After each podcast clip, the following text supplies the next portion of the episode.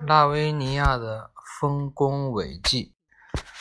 一天，拉维尼亚和多维尔穿过富尔广场的时候，听到了一阵喧哗喧闹，绝望的呼喊声，消防车的警报声，交通警察震耳欲聋的哨子声，还有一个更加响亮的声音，隆隆的，让人害怕。拉维尼亚和多维尔看到广场上一头燃起了大火，火焰吞噬了一座五层高的楼房，长长的火苗从窗户里探出来，整栋楼里冒着阵阵黑烟，真好看呀！拉维尼亚停下脚步，她感到很新鲜。虽然这是一个危险的游戏，但卖火柴的小女孩们喜欢用火开一些玩笑。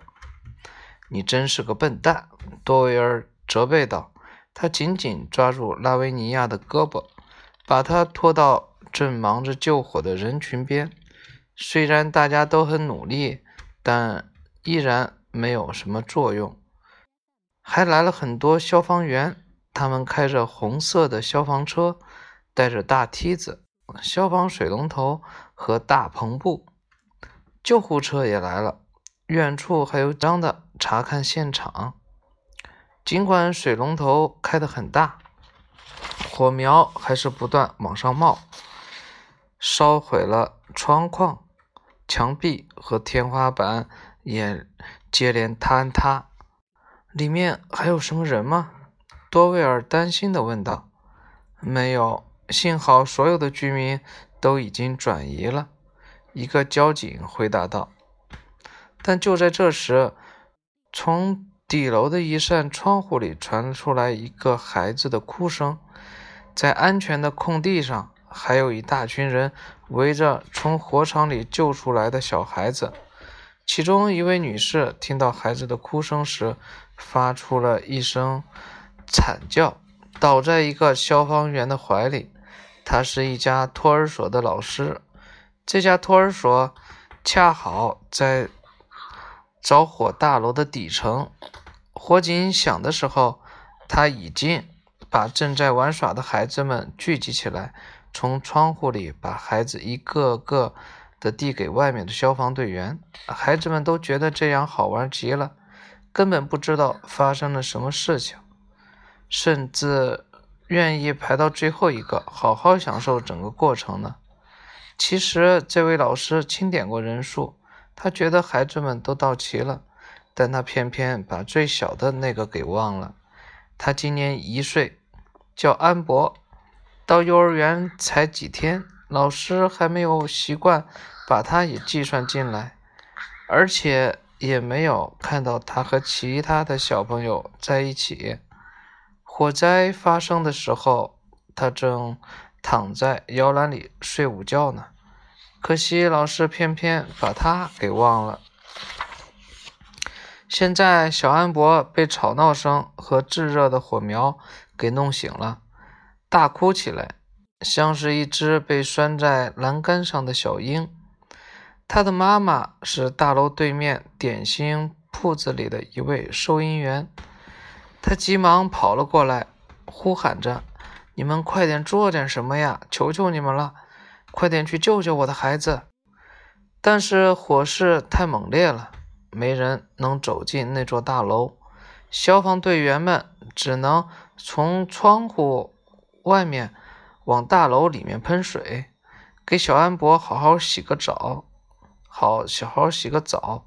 浑身湿透的小安博吓坏了，哇哇哇哇大哭。火势很快升高，熊熊的火焰摇来摇去，绕在他的小床旁边。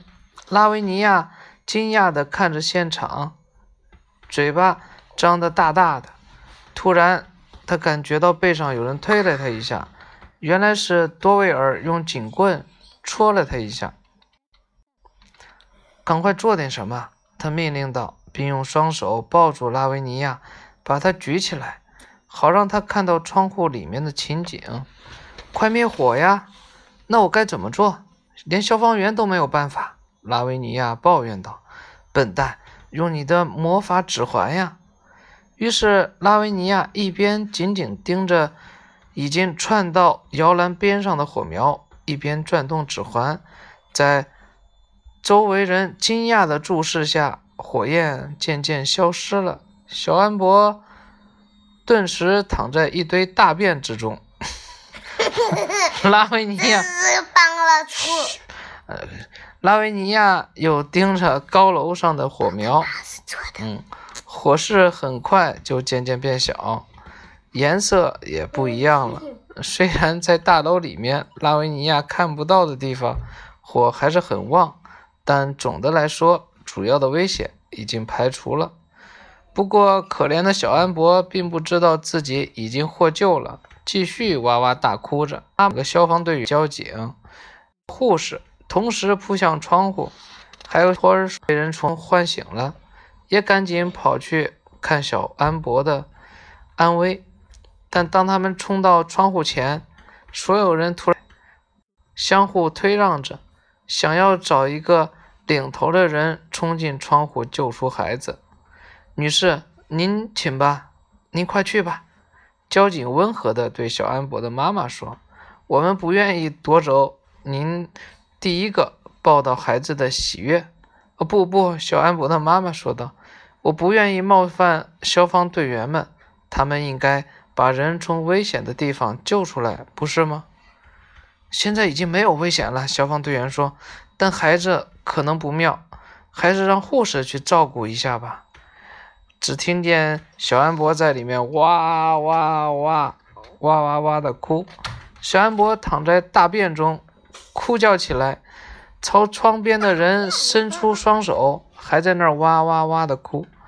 糟糕糟糕，警长先生喊道，你们快点决定呀，快找个人进去，这孩子哭得太厉害了。您快去吧，老师说道。哇哇哇，小安博绝望地哭起来。拉维尼亚抓起一个消防水龙头朝孩子冲去，他们可真讲究，他心想。水从水龙头里喷到小安博的床上，他又被淋湿了，然后只听着哇哇哇哇，就哇在那哭。浑身湿淋淋的，散发着臭味的小安博伸出自己的双手，水把所有的大便都冲走了，大人们这才跑了进来。拉维尼亚用水把整个房间清洗了一遍，消防队员们也顺着梯子爬到高层，扑灭了剩下的火苗。不用说，拉维尼亚像个英雄一样受到了大家的欢迎，市长还颁发给他一枚荣誉市民的奖章。小安博的妈妈发誓会永远感激拉维尼亚，她还邀请拉维尼亚去她的点心铺子，想去几次就去几次，就算拉维尼亚吃光所有的点心也不用付钱。我能再抽一次奖吗？不能了。应该